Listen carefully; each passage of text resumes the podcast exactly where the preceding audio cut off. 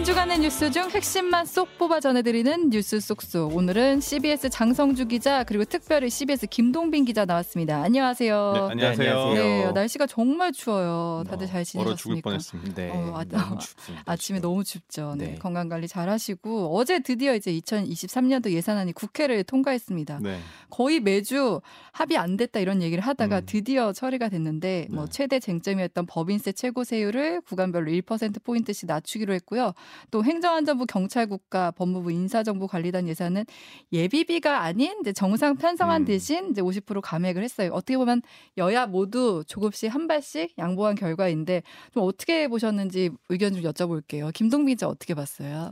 아니 이렇게 쉽게 될 거를 어. 왜 지금까지는 못했는지 참 여야 모두 다 비판받을 만한 음, 지점이라고 네, 생각합니다. 맞아요. 네. 그러니까 그러니까 여당 같은 경우는 애초에 왜 그렇게 고집을 피웠었는지 그리고 야당은 사실 이게 정부 이번 정부 들어서 첫 예산이잖아요. 어, 제대로 된 그렇죠. 예산이잖아요. 네, 네. 그러면은 좀 해줄 법도 한데 음. 왜 이렇게 끌었는지 네. 양보해줄 거를 아쉬움이 많은 예산이었다고 생각합니다. 맞아요. 우리가 일을 해보면 그렇지만 꼭 항상 데드라인이 있어야 닥쳐야 그. 데드라인에 딱 닥쳐서 그걸 야- 살짝 넘기면서 마무리 짓는 음. 네. 그런 좀 어떻게 보면 관성이랄까요? 좀 그런 게 있는 것 음. 같은데 12월은 선거를 제외하면 아마 항상 정치의 시간이었던 것 같아요. 네. 예산안과 함께 이런저런 법안들 묶어서 항상 처리를 해놓는데 또 항- 처리하기 전에 여야가 한반 한바탕 하고 음. 약간 떠밀리듯이 합의를 해서 이제 처리를 하는 건데 이게 예전에 제가 출입할 때만 하더라도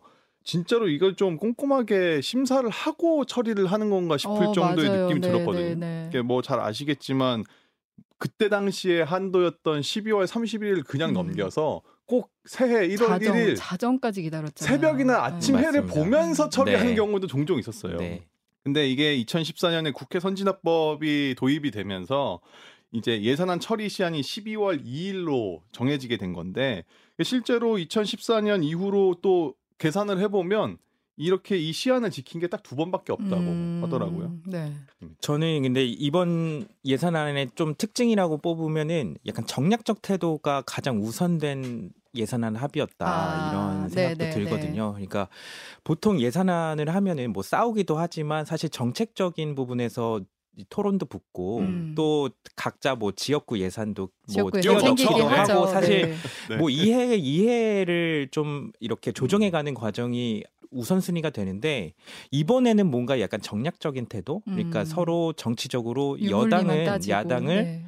거야 프레임으로 묶기 위해서 음. 고집을 좀 피운 것 같고 음. 야당은 무조건 발목 잡기 음. 이런 식으로 이번 정부 너네 마음대로 못하게 하겠다 음. 무조건 약간 음. 이런 태도가 먼저 된 것 같으면 네. 된것 같아요. 음. 그러면서 이렇게 최초로 좀 많이 늦은 게 아닌가 네, 네. 이런 생각도 듭니다. 음, 네, 어쨌든 뭐 예산안 처리 됐으니까 이제 앞으로 남아 있는 일들이 또 많아요. 국정조사도 그렇고 네. 그렇죠. 또 향후에도 또 이런 좀 실망스러운 모습 안 보였으면 좋겠는데 오늘 여- 예산안 얘기 여기까지 하고 이제 오늘 각자 준비해온 주제들을 한번 볼게요. 네. 우리 장성주 기자는 윤석열 정부에서 추진하는 주 69시간 제도에 대해서 갖고 오셨어요. 네, 이게 우리가 지금 시행하고 있는 주 52시간제가 2018년에 도입이 됐거든요. 네. 다들 잘 아시겠지만 하루에 8시간씩 일주일에 40시간만 일하고 음. 여기에 이제 최대 12시간 더 일할 수 있는 게 이 52시간제. 그러니까 원래는 40시간 근무가 그렇죠, 네. 표준인데 저희가 네, 네. 다 52시간으로 알고 네, 있어요. 그 약간 일종의 프레임이긴 한데 네. 원래는 정확하게는 주 40시간 근무가 맞는 거죠. 근데 이제 윤석열 정부가 노동 개혁이라는 이름으로 이제 주 52시간제를 이 69시간제로 이제 바꾸려고 추진하고 있는 거거든요. 네. 대학 교수 12명으로 구성된 미래노동시장 연구회가 노동부의 의뢰를 받아서 이 개편안에 대한 어떤 권고안을 발표를 한 겁니다. 음. 그게 이제 주 69시간제로 알려져 있는데 윤 대통령이 대선 후보 시절에 주 120시간씩 일할 수 있도록 해야 된다. 네. 이렇게 얘기를 해서 좀 논란이 음. 됐었거든요. 좀 그에 비하면 좀 다행인가라는 네. 직장인들이 그렇게 네. 좀 생각을 해야 되는 거냐 지금 아. 이런 이야기가 나오고 있습니다. 네. 근데 주 69시간제가 어떻게 나오는 건지 한번 설명을 해 주셨으면 좋을 것 같아요. 네, 그러니까 이 말씀드렸던 연구회가 내놓은 권고안의 핵심은 현행 제도는 지금 말씀드렸듯이 일주일에 최대 12시간 이 이상은 일을 할 수 없는 상황이지만 네. 아, 앞으로는 월 52시간 분기 140시간, 반기 250시간, 연 440시간 이렇게 정해 틀을 정해 놓고 음. 좀 탄력적으로 운용을 해 보자. 네. 그러니까 일을 할 때는 몰아서 할 때는 많이 몰아서 할- 하더라도 나머지 시간에는 좀 평소 좀 쉬면서 하자. 음. 약간 이런 식으로 정해 놓은 거거든요. 그래서 이제 비유를 많이 하는 게 계절 산업과 관련된 것들을 비유를 많이 하잖아요. 뭐 네, 네, 에어컨이나 뭐 이런 것들. 음. 네. 네. 그래서 이런 원래는 개념만 발표가 된 건데 실제로 이거에 따라서 이제 근로 시간이 어떻게 바뀔까 계산을 해본 겁니다. 네. 그 지금 이 권고안에 또 11시간 연속 휴식을 의무화하겠다 이런 내용이 포함되어 있거든요. 이거를 합쳐서 지금 현행 근로기준법상 4시간 근무를 하면 30분씩 의무로 휴게 시간이 있고요. 네. 또 일주일에 하루는 꼭 쉬어야 됩니다. 음. 이걸 기준으로 해서 계산을 해보니까 오전 9시 출근 기준으로 하면 밤 10시에 퇴근하는 걸 주 6일 할 수 있더라고요. 어. 그래서 주 69시간 계산을 해보면 주 69시간이 되더라고요. 네. 물론 이 주 69시간은 이제 계속 하라 이렇게는 음. 할수 없는 거고 월 22시간의 한도 뭐 이런 것들이 좀 있으니까 이걸 토대로 계산해 보면 2주일은 어, 주 6일을 오전 9시에서 밤 10시까지 이렇게 음. 근무를 하고 2주일은 기존처럼 주 5일을 9 to 6로 근무하고 뭐 이런 아. 식으로 바뀔 수 있게 된다라는 아. 겁니다. 네. 근데 네. 이렇게 되면 이제 근무 시간이 늘어나는 건 불가피해 보여요. 네. 네, 아무래도 구체적인 이제 근로 시간은 노사가 협상을 하라. 네. 이런 권고안이 내용이 들어가 있는데 이게 100인 이하의 중소기업의 노조 조직률이 3%가 안 된다고 하거든요. 음. 그러니까 이런 상황에서 과연 노사가 협상이 되냐 아니면 사측과 이제 개인 근로자 개인이 협상을 해야 되는데 과연 어- 근로자가 협상력이 있겠냐라는 좀 의문이 드는 거고 사실 지금도 뭐 많은 분들이 근무를 하고 계실 때 정말 무자르듯이 딱 주 52시간을 근무하고 있는가라에 대해서는 그렇죠. 의문이 있죠, 사실은. 네.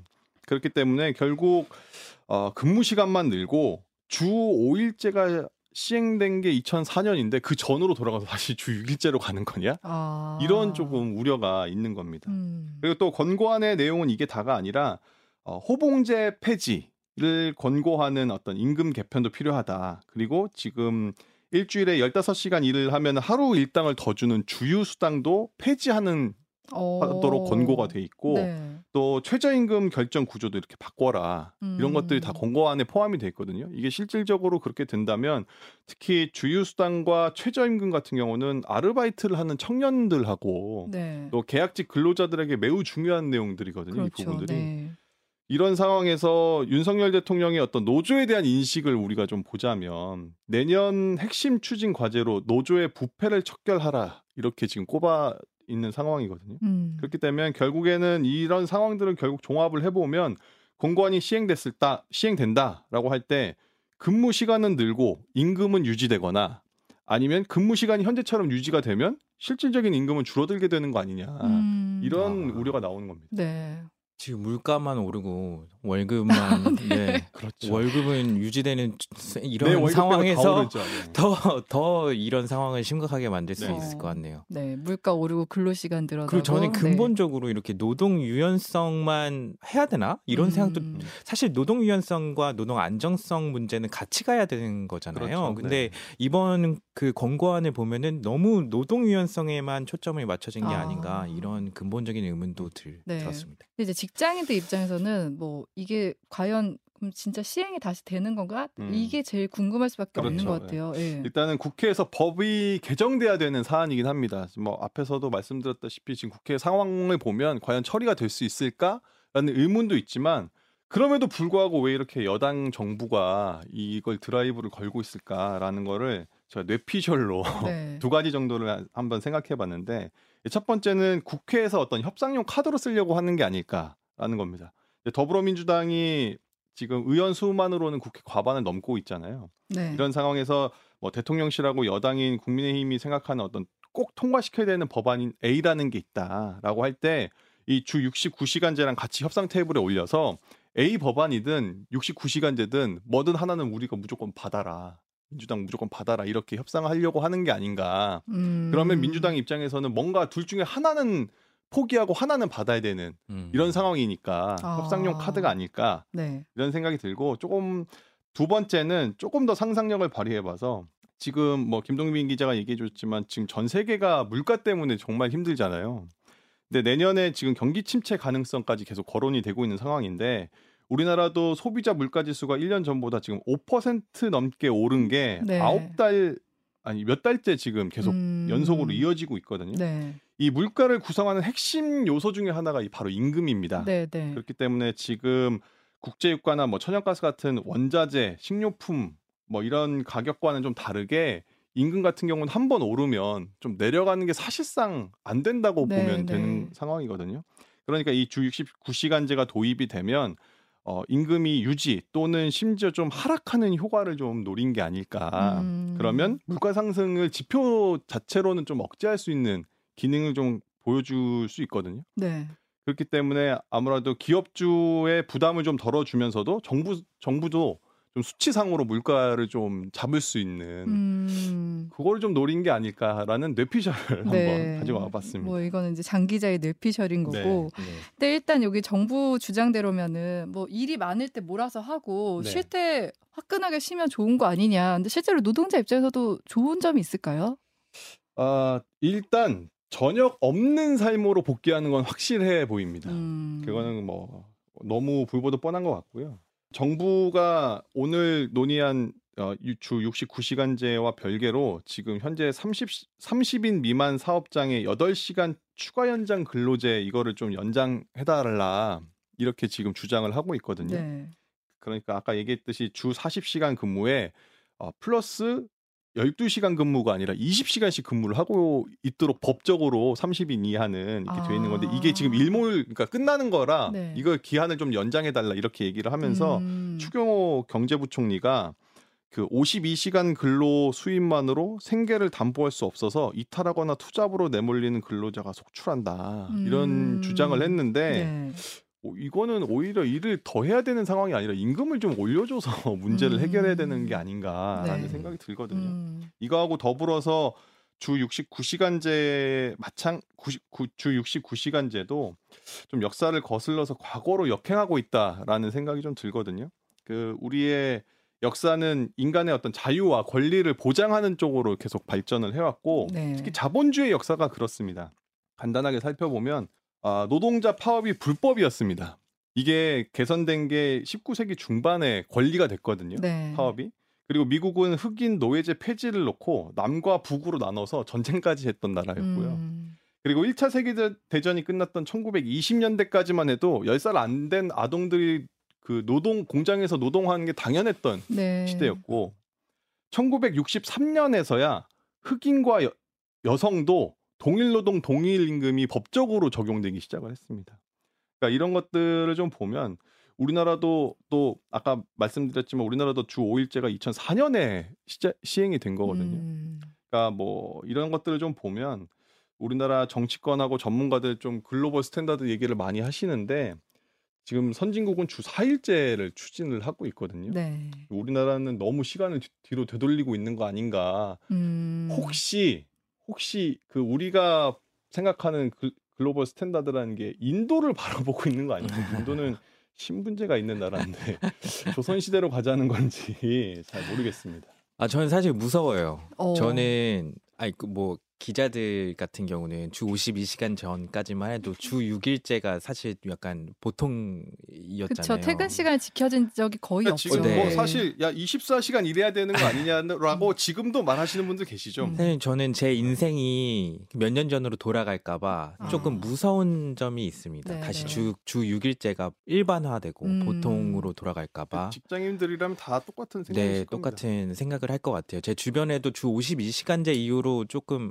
삶이 정말 바, 바뀌었다 네. 하면서 취미 생활도 많이 늘리고 음. 약간 이런 추세였는데 그 추세가 반대로 또 역행하는 게 아닐까 음. 이런 지점을 가장 많이 걱정하실 것 음. 같아요. 그러니까 우려를 많이. 나아졌다고는 하지만 아직 우리나라 과로 사회라고 하잖아요. 네. 그러니까 네. 69시간으로 가는 거에 있어서는 좀 사회적 논의가 필요하다고 생각이 들어요. 네.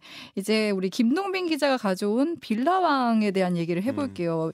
뭐 지난주, 이번 주 계속 뜨거워요. 빌라왕과 관련해서는. 네, 네. 윤석열 대통령도 공개석상에서 언급을 하면서 음. 엄청 관심이 네. 높아지고 있는데 이게 아무래도 피해자도 많고 혹시나 이게 내 얘기가 되지 않을까 음. 그런 걱정에 더욱 관심이 높으신 것 같아요. 네. 수도권에 천 채가 넘는 무려 1,139채. 음. 이게 아. 좀 아, 되게 여러 가지 생각이 한 사람이 들더라고요. 천 채를 넘게 주택을 보유하고 있었다는 거죠. 그, 그 네. 집을 다 어디에 있는지도 알 수 있나 이런 생각도 들고. 네. 정말 뭐 부럽다는 생각부터 어떻게 이렇게 했나 이런 여러 가지 생각이 드는데 네.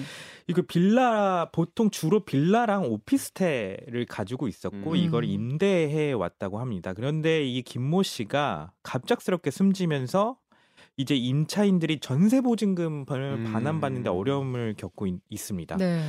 이, 이 10월에 갑작스럽게 사망을 했는데 두 달 가까이 지났잖아요. 네. 근데 지금까지도 보증금을 돌려받지 못하고 있다고 합니다. 그러니까 지금 이 사례가 더 문제가 되는 게 이 세입자들이 전세금 반환 보증보험에 가입했는데 지금 했는데도. 보장을 못 받게 됐다는 그 거잖아요. 특히 그 문제가 조금 더 큰데요. 전세 반환 보증금에 가입했더라도 사망하셨잖아요. 네. 그래가지고 구상권을 청구할 집주인이 사라져 버리니까 보증기관에서 보상을 못 받고 있고 음. 세입자로서는 그러니까 더 아- 애가 타는 상황입니다. 네.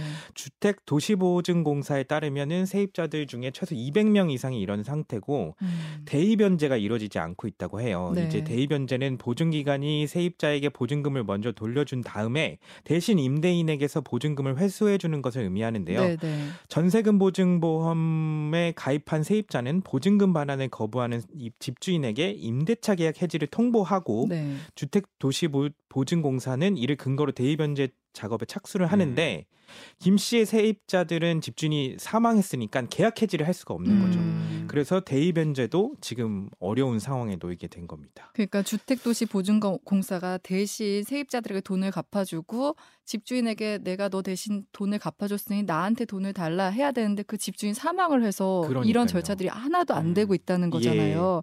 근데 이 1139채의 빌라를 산 이 김 씨의 정체에 대해서 지금 얘기가 많이 나오고 있어요. 네, 많이 나오고 있습니다. 뭐 정확하게 밝혀진 것은 없지만 이 부분은 좀 정확한 것 같아요. 2019년부터 이른바 바지 사장으로 음. 음. 빌라 전세에 나서면서 무려 천여 채를 사들이며 빌라왕으로 발돋움한 건데요.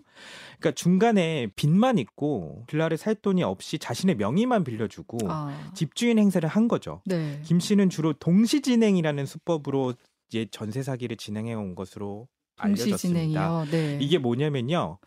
전세값을 높여서 매매값이랑 똑같은 수준으로 맞춘 다음에 아. 세입자가 낸 그 전세금으로 네. 이 분양대금을 치르는 겁니다. 아. 그러니까 자기는 땡전 한 푼 없이도 이 빌라를 살 수가 있으면서 동시에 전세를 줄 수 있는 거죠. 그러니까 매입하는 동시에 전세를 놓으니까 무, 아무 돈이 없어도 집을 살 수 있는 그렇습니다. 거네요. 네. 그래서 일종의 무자본 갭 투자인 건데요. 세입자를 들인 뒤에 집주인 명의를 이제 바지 사장에게 넘기면은 이 모든 절차는 딱 종료가 됩니다. 음. 이런 식으로 폭탄 돌리기를 계속하는 거죠. 네. 계속 전세금 받아서 분양대금 네. 치르고 자기는 명의만 얻고 음. 전세는 전세대로 나가고. 네. 근데 이제 문제는 애초부터 매, 2년 뒤에 문제가 이제 사고가 터지기 시작하는 전세금 거예요. 왜냐하면. 돌려줄 전세금이 없는 네. 거니까. 그래서 애초부터 매매 그리고 게다가 애초부터 매매값보다 전세값이 높은 깡통 전세이기 때문에 전세금을 돌려받기가 정말 어려 어려워지는 겁니다. 네. 그래서 바지 집주인은 명의를 넘겨받는 대가로 여기에다가 300에서 500만 원의 수수료까지 받는다고 해요. 아. 그리고 2년 뒤에 시세 차익을 노리고 뛰어든 사람들이기 때문에 그러니까 시세 차익 애당초 전세값을 돌려주는 데는 관심도 없고 아. 문제는 시세 차익이 없어지면은 네. 네 더더욱 더 심각해지는 거죠. 그러니까 지금처럼, 지금처럼, 네, 그쵸, 지금 네. 집값이 떨어지는 상황에서는 전세값을 줄 방법은 더더욱 없어지는 상황이 그렇네요. 처하게 되는 겁니다. 네. 이 이제- 김 씨가 근데 또 뭐 명품을 입고 또 차량도 되게 좋았다고 해서 네, 네, 또 화제가 그런 보도들이 되더라고요. 나오고 있는데 네. 씀씀이가 워낙 커서 명품을 사거나 최고급 수입차를 렌트해서 타고 다녔다는 보도도 나오고 있습니다. 네. 지금 피해도 크죠. 네, 그 인터넷을 좀 찾아보니까 기억 디귿 치옷 피해자 모임. 아. 뭐 지금은 빌라왕 피해자 모임이다 이러지만 그 피해자분들은 기억 디귿 치옷 씨라는 이 빌라왕의 실명 그 초성을 아. 따서 자, 자기들을 부르더라고요. 네. 그리고 또 전세 사기 인터넷 카페에는 뭐 사기 경험담이 줄을 잇고 있습니다. 음. 피해 사례는 보통 이런데요. 집주인에게 전세금을 돌려달라고 말을 하면 전세 보증금에 웃돈을 얹어서 집을 사가라. 어. 이렇게 뻔뻔한 태도로 나온다고 합니다. 네. 그러니까 이미 그 집에는 아, 압류가 걸려 있어서 이 음. 압류가 걸린 그 금액을 웃돈으로 더 치른 다음에 추가로 그 내고 집을 사가라 이렇게 음. 얘기를 한다고 해요. 네. 전세금은 돌려받지 못하고 이제 계속해서 이자만 오르는 상황에 피해자들은 이제 점점 견디기 어려워지고 있는 거죠. 음. 현재 전세 보증금에 가입하고도 보증금을 돌려받지 못하는 피해 금액은 300억 원대로 추정되고 있는데요. 네. 그런데 보험에 가입조차 하지 못한 임차인들까지 따지면 피해 금액은 더 커질 수 있을 것 음. 같습니다. 음. 근데 이런 식의 전세 사기가 이번에 빌라왕 사례뿐 아니라 계속 있어 왔던 거죠. 네, 네, 그렇습니다. 국토부는 지난 20일 전세 피해 지원 센터가 9월 28일부터 11월 30일까지 접수한 피해 상담 사례를 조사한 결과 전세 사기 의심 사례 106건을 포착해서 경찰청에 수사 의뢰를 했다고 밝혔습니다. 어. 주택 천여 채를 보유한 채 사망의 일명 빌라왕 관련 사, 사례도 16건도 여기에 포함이 됩니다. 음. 전세 사기 의심 사례 106건 모두 자기 자본 없이 전세금 차익만 투자하는 무자본 갭 투자로 주택을 매수한 사례였고요. 네. 이, 이 중에는 이런 사례도 있었습니다. 공인중개사 두 사람이 각각 보유한 주택을 서로 전세 매물로 중개한 사례도 있었는데요. 아. 이 과정에서 매매 시세를 부풀려 세입자가 실제 매매가보다 음. 비싸게 전세 계획을 맺게 했고요. 음. 국토부는 이들의 교환 거래로 세입자 보증금을 가로챈 것으로 보고 경찰청에 불법 여부를 들여다볼 것을 요청했습니다. 그러니까 지금 이 전세 사기가 더 심각한 게 사회 초년생들이 피해를 많이 입었잖아요. 네, 그렇습니다. 피해자 중 10명 중에 7명은 사회 초년생이나 음. 신혼부부라고 합니다. 네. 그리고 30대가 50.9%로 가장 많았고요. 아. 20대가 17.9%로 다음을 이뤘고 네. 40대가 11.3%, 50대가 6.6% 순이었습니다. 근데 이런 일이 이제 계속 있어 왔는데 왜 이렇게 막지를 못했을까 이런 생각이 들더라고요. 제도 개선이 늦어진 것도 피해를 키우는 요인이었는데요. 네. 기획재정부가 9월에 전세 사기 대책의 일환으로 경매 시점에 그러니까 압류가 당해서 경매에 내놓아진 시점에 내야 할 세금을 법정기일이 전세 확정일자보다 뒤일 경우 임차 보증금을 우선 변제하도록 하는 국세기본법 개정안을 내놨는데 네. 아직 국회 문턱을 넘지 못했습니다. 음. 이게 통과된다고 해도 시행일이 내년 4월부터라서 네. 빌라왕 피해자들이 구제받을 수 있을지는 좀 불확실하고요. 음. 무자본 투기 세력이 주택을 무한정 매집할 수 없도록 규제를 강화해야 한다는 지적도 나오고 네. 있습니다. 그리고 이게 실제로 가장 큰 문제는 빌라 같은 경우는 아파트하고 다르게 시세 파 악이 되게 어렵거든요. 맞습니다. 네. 그렇기 때문에 이게 지금 적정 가격에 거래가 되고 있는지 아니면 이 전세금이 적정 가격인지 파악하기 굉장히 어렵기 때문에 이런 피해 사례를 악용할 수 있는 음. 하나가 되는 것 같고 또 하나 문제는 그래서 이제 부동산 등기부등본을 떼보는 게 기- 가장 기본적인데 이게 사실 인터넷에서 쳐보면 대법원 등기소에 음. 들어가서 부동산 이- 이거 등기를 떼보는데 네. 실질적으로 이게 소송을 할 때 이 부동산 등기가 법적인 증거로 효력이 없습니다. 그게 음. 한번 이슈가 됐었죠. 네. 이게 계속 항상 이슈가 되고 있는데 대법원은 등기소에서 떼주고 대법원이 이걸 인정을 안 해줬기 때문에 지금 문제가 계속 되는 거거든요. 음. 그러니까 이런 제도를 조금 개선을 해야 피해 사례를 좀 줄일 수 있지 않을까 생각이 듭니다. 네. 이 빌라왕 전세 사기 피해자들이 아까 말씀하신 대로 다 사회 초년생들이잖아요. 이게 첫 네. 출발선에서